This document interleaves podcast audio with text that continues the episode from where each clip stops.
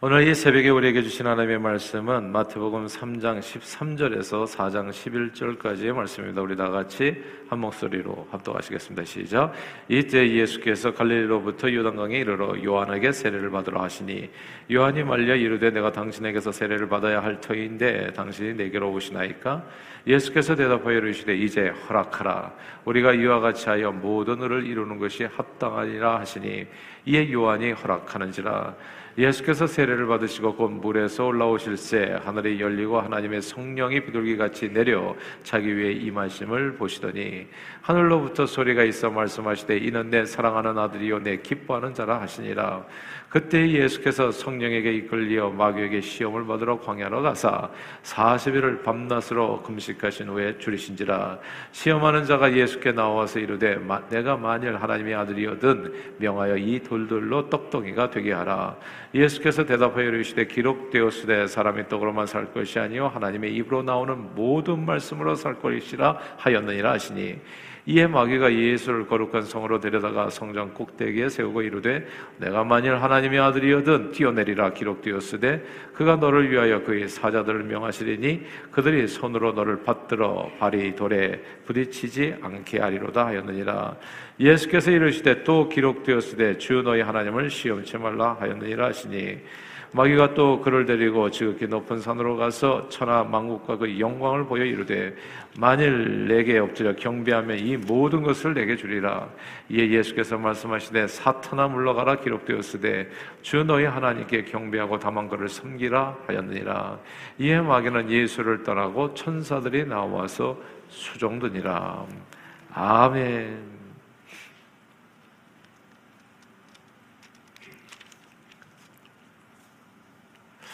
광야 같은 인생길을 걷다 보면은 여러 가지 시험을 당할 때가 많습니다. 그런데 그 모든 종류의 시험, 이런저런 시험을 이제 이렇게 딱 분류를 해보면, categorized 해보면, 오늘 본문에 예수님께서 당한 대략 이 세 가지 시험으로 정리될 수가 있습니다. 세 가지 캐러고리로 모든 시험이 다 정리가 돼요. 그리고 이 세 가지 시험은 놀랍게도 출애굽 시절에 광야길을 걸었던 이스라엘 백성이 겪었던 시험과 정확하게 일치합니다. 첫째는 육신의 문제입니다. 먹고 사는 문제, 자녀 문제, 가정 문제, 또 이렇게 아, 이, 이 인생을 살아가면서 건강 문제 이게 다 이 육신의 문제에 포함되어 있어요. 이 육신의 문제가 시험거리가 됩니다. 건강 때문에 시험이 되고, 아, 또 인간관계 때문에 시험이 되고, 아, 그리고 먹는 이게 경제적인 문제로 시험을 받습니다.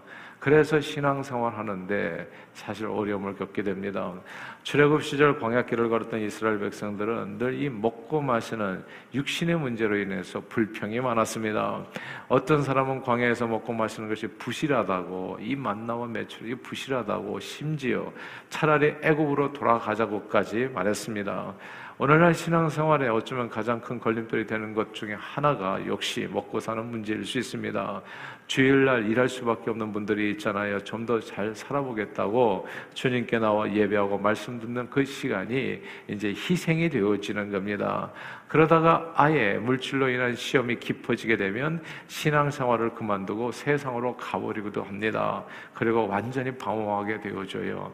방황하게 되는데 교회 안에서도 방황할 수 있습니다, 여러분. 신앙생활이 이게 먹고 사는 문제로 인해서 시험이 깊어지게 되면 교회도 그냥 왔다 갔다 하고 그리고 교회 안에서 어떤 아, 뭐랄까 이게 봉사의 일이랄지 또 전도랄지 선교랄지 아예 문 닫고 사는 사람들이 많아요. 그냥 버젓이 그냥 예배만 드리고 사는 그러니까 이게 물질로 시험이 깊어지게 되면 하나님하고 가까워가지는 것이 어려워집니다. 제가 옛날에 우리 청년들하고 우리 성경 공부할 때 오래전에 한 청년이 한 얘기가 지금까지 잊을 수가 없어요. 성경 공부를 하는 중에 그 청년이 갑자기 그런 얘기예요. 자기는 하나님을 가까이 하고 싶지 않다고 예수님을 예수님을 가까이 하고 싶은 게 아니라 이게 예수님하고는 불가원 불가근이라고 너무 가까이 하는 것도 안 좋고 너무 멀리 하는 것도 안 좋고 그래서 저는 적당히 믿고 싶다고 하더라고요. 그래서 왜 그러냐 이게 예수님을 너무 열심히 믿으면 자기가 돈도 잘 못 벌 것 같고 인생 재미있게 살기도 못할 것 같고 그래서 적당히 주님과 거래두고 그래서 제가 딱 들어보니까 이게 딱 이 육신의 문제인 거예요. 육신의 문제에 매여 가지고 거기서 헤어나오지를 못하는 겁니다. 그러니까 그냥 교회를 다녀도 그냥 80%의 사람은 그냥 왔다 갔다만 하기가 아주 쉬워요. 이 육신의 문제, 이 시험의 문제는 그러니까 출애굽했던 그 광야 생활했던 이스라엘 백성들만 겪었던 것이 아니고 예수님만 겪었던 것이 아닙니다. 예수님은 특별히 사실을 금식하고 했기 때문에 이 먹는 문제가 엄청 소중한 거예요. 사람이 굶으면 죽잖아요. 이게 뭐 생존의 문제에 연결되다 보니까 그냥 이게 정말 예수 믿다가 내가 죽을 것 같다라는 생각이 드니까 이게 결국은 거기서부터 시험 와서 실족하게 되면 주님을 떠날 수도 있게 되어지는 겁니다. 육신을 입고 있는 인간 에게 목구멍에 인간에게는 이 목이 이제 포도청이라고 먹고 사는 문제는 결코 간단하지 않습니다. 그러나 하나님께서 이스라엘 백성을 먹을 것 없는 하나 먹을 것 하나 없는 광야로 인도하여 저들에게 만나온 메추라기로 먹인 까닭은 오늘 본문에 나오듯이 사람이 떡으로만 사는 것이 아니요 하나님의 입으로 나오는 모든 말씀으로 산다는 것을 깨닫게 하기 위함이었습니다. 하나님의 말씀이 우선되지 않은 삶은 늘 물질에 매여 종로로 타는 삶이 될 수 있습니다. 하나님의 보호 아래 성실하게만 산다면요 사실 인간은 절대 굶어 죽진 않아요. 먹는 음식이 좀 박할 수 있습니다. 뭐 한 끼에 말이죠 100불 이상씩 되는 음식을 먹지 못할 수는 있어요. 하나님 잘 섬기면 예. 그러나 먹고 사는 것은 문제가 없어요. 근데 사람들은 한 끼에 100불 이상씩 사는 나도 그냥 이렇게 항상 포크하고 나이프를 들고 그렇게 평생을 살고 싶다 이런 생각을 하다 보니까 이게 욕심이 돼가지고 그렇게 살지 못하는 그 삶의 괴력감 속에서 그냥 세상으로 나가가지고 한 푼이라도 더 벌어서 나도 좀 칼을 휘두르면서 살고 싶다 이런 생각으로 살아가거든요. 근데 나이가 들어보니까 그게 다 허무한 삶이에요. 그렇게 못 먹고 살아요. 그렇게 그냥 100불 이상씩 자꾸 그냥 많이 드시잖아요. 그럼 일찍 돌아가세요. 건강하지도 못하고. 진짜 건강하게 사는 게 만나면 매출하게 먹고 사는 거더라고, 살고 보니까. 그러니까 이게 다 인간의 욕심으로부터 비롯돼가지고 이 육신의 정욕과 또 이렇게 이생의 자랑과 안목의 아, 정욕으로 인해서 우리가 하나님으로부터 멀어지는데 주님은 말씀해 주시는 그 모든 시험을 이기는 방법은 오직 하나 사람이 떡으로만 사는 것이 아니라 하나님의 입으로 나오는 모든 말씀으로 산다고요. 하나님의 보호 아래서 성실하게만 산다면 인간은 절대 굶어 죽지 않습니다. 공중나는 까마귀를 보라. 누가 먹이냐? 공중하는 까마귀를 먹이시는 우리 하늘 아버지께서 그 까마귀와도 비교할 수 없이 귀한 우리를 절대 굶어 죽이지 않는 겁니다. 이런 거더라고요. 보니까 차를 갖다가 큰 차를 사가지고 내가 정말 더 일해야 된다면 그리고 주를 일을 주님을 위해서 일할 시간이 전혀 없다면 그거 줄여가지고 차라리 주님을 위해서 일을 하세요. 한뭐 이렇게 그냥 진짜 100불짜리 먹기 위해 가지고 내가 주님을 위해서 일할 시간이 1불도 없다면 1분도 없다면 그걸 줄이세요. 방을 세 칸, 네 칸, 다섯 칸짜리 사, 사는 바람에 그거 그냥 버티기가 힘들어가지고 내가 정말 주님 앞에 시간도 물질도 낼 수 없다면 그걸 차라리 줄이세요 다. 그래서 만나와 매출하기를 드시면서 하나님 앞에 삶을 드리라. 이것이 첫 번째 시험을 이기는 하나님의 비결인 겁니다. 너희 절대 굶어 죽지 않는다. 내가 너희를 먹이고 입히리라. 아무것도 염려하지 말라. 특별히 무엇을 먹을까 마실까 입을까 이딴 거 염려하지 말라. 하나님께서는 너희에게 있어야 할 것을 이미 다 너희 천국께서는 아신다. 너희는 먼저 하나님의 나라와 의를 구하라. 이 모든 것을 너희에게 도와시다. 주님께서 약속해 주신 겁니다. 그러므로 우리가 이겨야 될 것은 하나님의 말씀으로 이기는 겁니다. 이게 첫 번째 시험인데 육신에 일어나는 모든 삶의 문제는 하나님의 말씀으로 이긴다는 거, 하나님의 말씀을 먹어서 이긴다는 거, 예수님의 승리하신 것과 같이 저와 여러분들도 말씀으로 늘 모든 육신의 시험을 이기시고 승리, 승리하시는 삶을 누리시기를 주 이름으로 축원합니다. 자, 두 번째는 하나님을 시험하는 문제입니다. 모세는 신명기 6장 16절에서요. 이스라엘 백성들에게 광야길을 걸었던 이스라엘 백성들에게 너희는 하나님을 시험치 말라고 경고했습니다. 왜냐하면 출애굽한 이스라엘 백성들은 노상 시내산에서 모압 광야까지 여행한 동안 여호와를 여러 번 시험했거든요. 이 여호와를 시험한다는 뜻이 무엇일까? 여호와를 시험한다는 것은 하나님에 대해서 불평한다는 거예요. 뭔가 좀 일이 안 되면 자꾸 하나님을 불평해. 하나님의 살아계신가 의심하고 그리고 하나님의 종들에 대해서도 불평하고 자기 뜻대로 잘 되면 뭐가 감사는 적어 항상 감사는. 우리가 1년 365일을 생각하면요 평화롭게 산 세월이 어렵게 산 날들보다 훨씬 더 많아요 사실은. 예. 얼마나 어려워 어려운 것은 기억이 잘 나. 그래가지고 그게 그냥 1년 12달 고통스럽게 산 것 같지만 잘 생각해보면 1년 12달 한 360일은 아주 그냥 건강 아무 무탈하게 살았을 거예요. 한 5일 정도 힘들었을 겁니다. 근데 우리는 5일만 크게 보이는 거예요. 360일 감사는 몽땅 다 잊어버리고 내 뜻대로 일이 잘 술술 풀리면 모두가 다 나의 공이에요. 내가 잘해서 그런 거니까 그냥 잊어버리고 뭔가 일이 조금이라도 풀리지 않으면 우리는 쉽게 하나님은 어떻게 나한테 이룰 수가 있나? 예. 우리 이렇게 원망해요. 제가 그저께 어느 제가 신방에 갔을 때 그 얘기를 그 가정에서 했더니 와 그 아들이 그냥 예, 그냥 완전히 그, 그렇게 해서 그러고 시, 험 받아가지고 교회를 안 나오고 있었더라 보니까 흥미로워요. 예. 내 아버들에게 마땅히 감사하게도 깨우침이 있어서 항상 그런 거예요. 내가 뭘 도대체 잘못했기에 내게 이런 어려움이 생기나. 예. 그 아들이 그렇게 본인의 삶을 좀 힘들게 생각하면서 교회도 안 나오고 그러고 살았다는 거예요. 어떻게 하나님이 나한테 이럴 수 있냐? 광야길을 걸었던 이스라엘 백성이 내내 그랬어요. 예. 조금이라도 이 그냥 그렇게 끊임없이 하나님을 원망하고 불평하고 민수기 11장 1절에 보면요.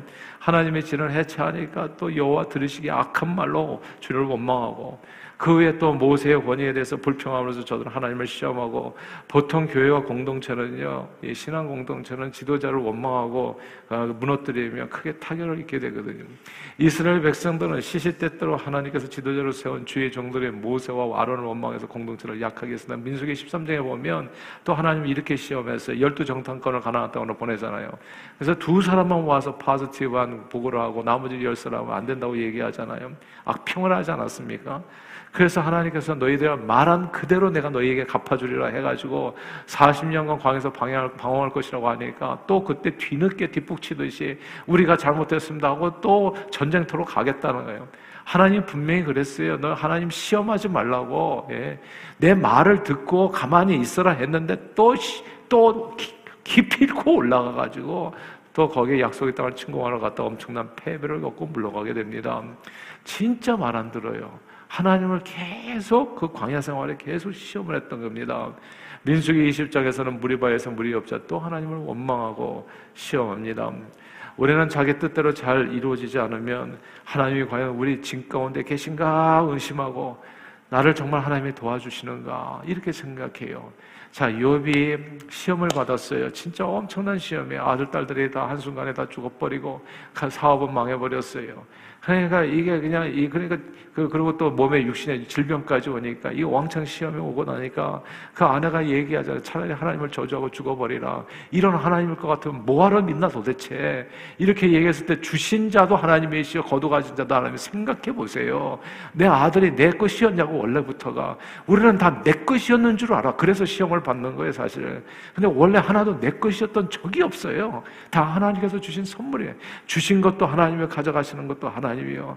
그러니까 주신, 주님 주신 그 은혜 가운데 우리가 감사로 항상 영광을 돌려야 되는데, 감사는 진짜 그냥 추수감사절 때 그냥 앞뒤로 해서 조금 감사하고 1년 12달 불평으로 살아가면서 그러니까 하나님을 늘 시험하는 삶으로 살아간다고요.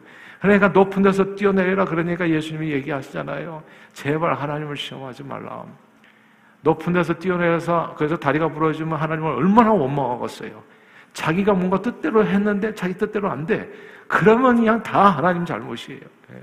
그러니까 그런, 그런 마음 심보로 살지 말아라. 하나님을 시험하지 말라. 예. 주 너희 하나님을 시험하지 말라. 그렇게 이 두 번째 시험을 이겼습니다. 원망과 불평 대신에 감사로 살라는 게 늘 언제나 그런 승리가 여러분의 삶에도 늘 함께하기를 주 이름으로 축원합니다. 자, 세 번째 시험입니다. 이건 우상 숭배입니다. 출애굽한 이스라엘 백성들은요 광야 생활 중에 끊임없이 하나님과 우상들을 비교하면서 살았습니다. 예. 하나님을 믿을 것인가, 세상 신을 섬길 것인가 왔다리 갔다리 했어요. 머뭇머뭇거리고 예. 우상을 만들어 섬기려 했었잖아요. 하나님의 다른 신을 늘 기웃거렸어요. 모세가 신의 산에 올라갔을 때 아론은 중심, 아론을 중심으로 금송아지가 만들어졌잖아요. 모압 평지에서는 바알을 숭배하는 여자들과 음행하고 우상 숭배의 미혹에 빠져서 약 2만 4천 명이 죽임을 당했습니다. 때로 광야 같은 긴 생길을 걷다 보면 성경의 하나님을 믿고 의지하기보다는 세상 신들에게 미혹될 수 있습니다. 그래서 기독교인들 중에도 점집을 기웃거리고 어떤 분은 절에도 가고 맨날 아침마다 일어나면 그냥 오늘의 운세 보고 예. 아 그러면서 또 교회도 가고 이 일이 이렇게 왔다 갔다 하는 신앙생활. 마귀는 늘 세상 권세, 명예, 인기, 세상 쾌락과 많은 소유, 그리고 재물도 어떨 때는 만몬신이라고 하잖아요. 이게 신이 될 때가 있어. 어떨 때는 자식도 신이 될 때가 있어요. 그리고 남편도 신이 될 때가 있고. 그래가지고 남편이 교회 나가지 말라고 했다고 자기도 교회 안 나가고. 그렇게 2, 30년 가는 사람도 있어요, 사실은.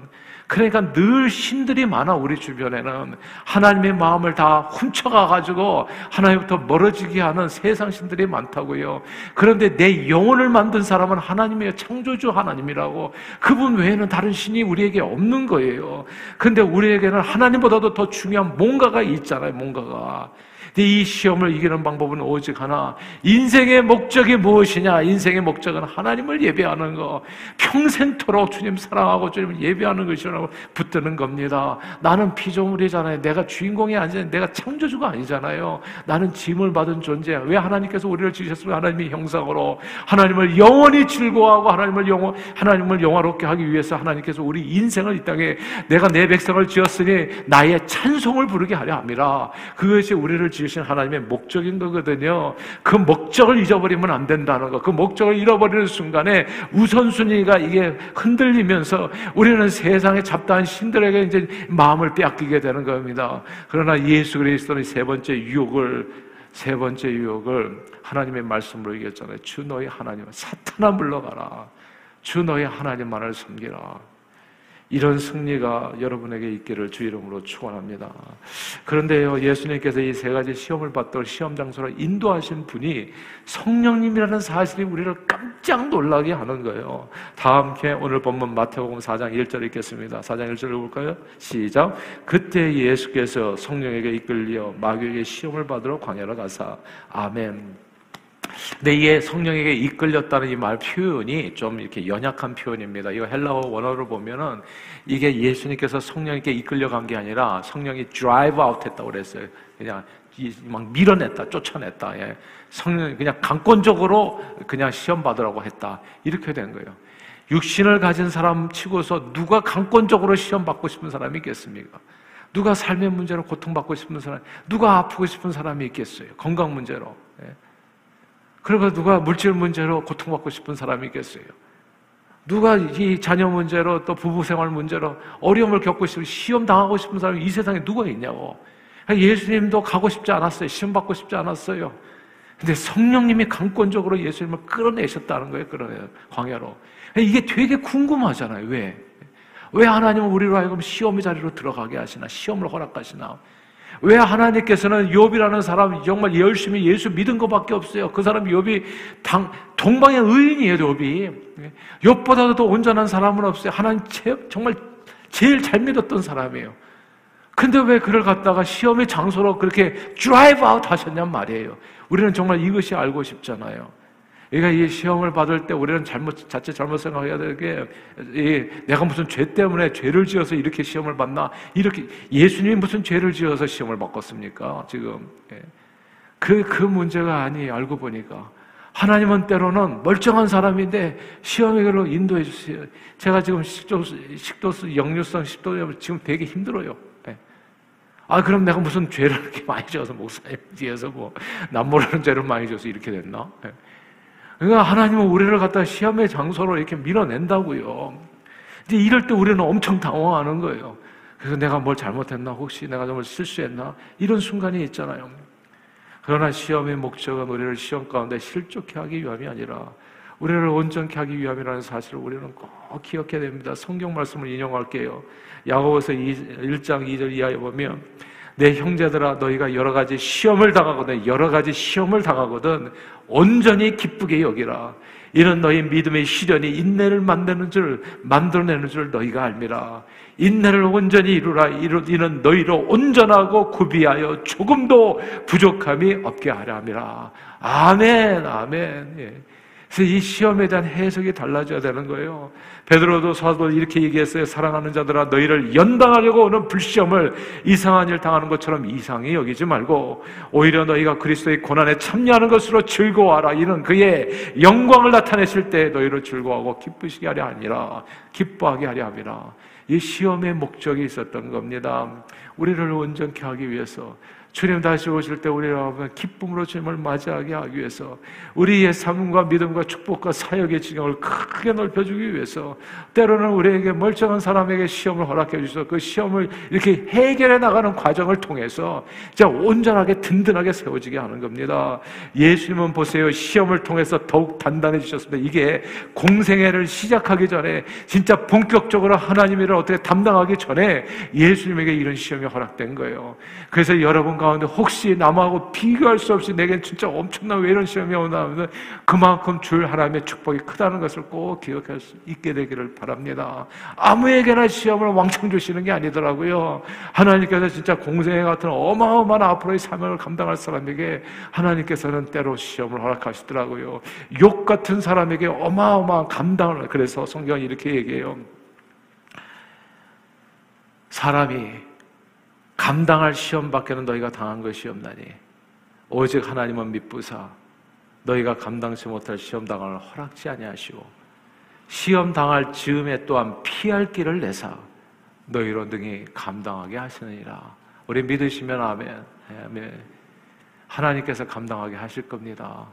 이기게 하실 거예요. 결국 승리할 겁니다. 감당치 못할 시험 하나님 허락하지 않아요. 왜 부러질 거예요? 뭐 하나님께서 무슨 억하심적이 있어 우리 삶을 부러뜨리겠어요. 감당할 시험을 주신 거예요. 그럼 넌 시험을 당했을 때 주님 예수 이름으로 그의 위로와 사랑, 힘을, 힘과 위로를 빌라 주님 내 편에 서서 너를 도와주실 것이기 때문에 시험을 당해서 실족치 말고 예수를 믿어서 승리하라. 이것이 오늘 이 아침에 우리에게 주시는 하나님의 음성인 겁니다. 시험의 목적이 있어요. 시험의 목적 우리를 부러뜨리기 위함이 아니라 우리를 더욱더 주님 앞에서 온전하게 너희 믿음의 시련은 불로 연단해도 없어질 금보다 더 귀하여 그리스도 예수 나타나실 때 칭찬과 영광과 존귀를 얻게 할 것입니다. 그러므로 시험 당할 때 오늘 이 세 가지 시험밖에 우리에게 없다는 것을 꼭 기억하시고 그리고 예수님께서 그 시험들을 어떻게 이기셨는지를 바라보면서 말씀으로 모든 시험을 이기고 정말 주님 다시 만날 때 칭찬과 영광과 존귀를 누리신 저와 여러분 다 되시기를 주 이름으로 축원합니다. 기도하겠습니다. 사랑하는 주님 고맙고 감사합니다. 오늘 이 새벽에도 우리를 주님 앞으로 인도해 주시고 예수 그리스도의 시험 광야에서 광야 같은 인생길에서 당하는 인간에게 미치는 세 가지 시험의 캐로를 정확하게 알려주시고 그 시험 하나하나를 어떻게 이기는지를 말씀해 주심을 감사드립니다. 늘 말씀을 붙들고 말씀으로 살아 시험 이기게 해주시고 하나님을 원망하고 불평하는 대신에 감사로 이기게 도와주옵시고 그리고 하나님 예수밖에는 없습니다. 주 예수를 믿어 예수의 힘을 의지해서 승리하라. 오늘 주신 하나님의 말씀을 기억하면서 오직 주님만을 믿고 섬기고 경배하여 주님으로 승리하는 저희 모두의 삶이 되어지도록 오늘도 우리와 함께 하시고 성령 충만으로 오늘 삶을 승리케 해 주옵소서. 예수 그리스도 이름으로 간절히 기도하옵나이다. 아멘.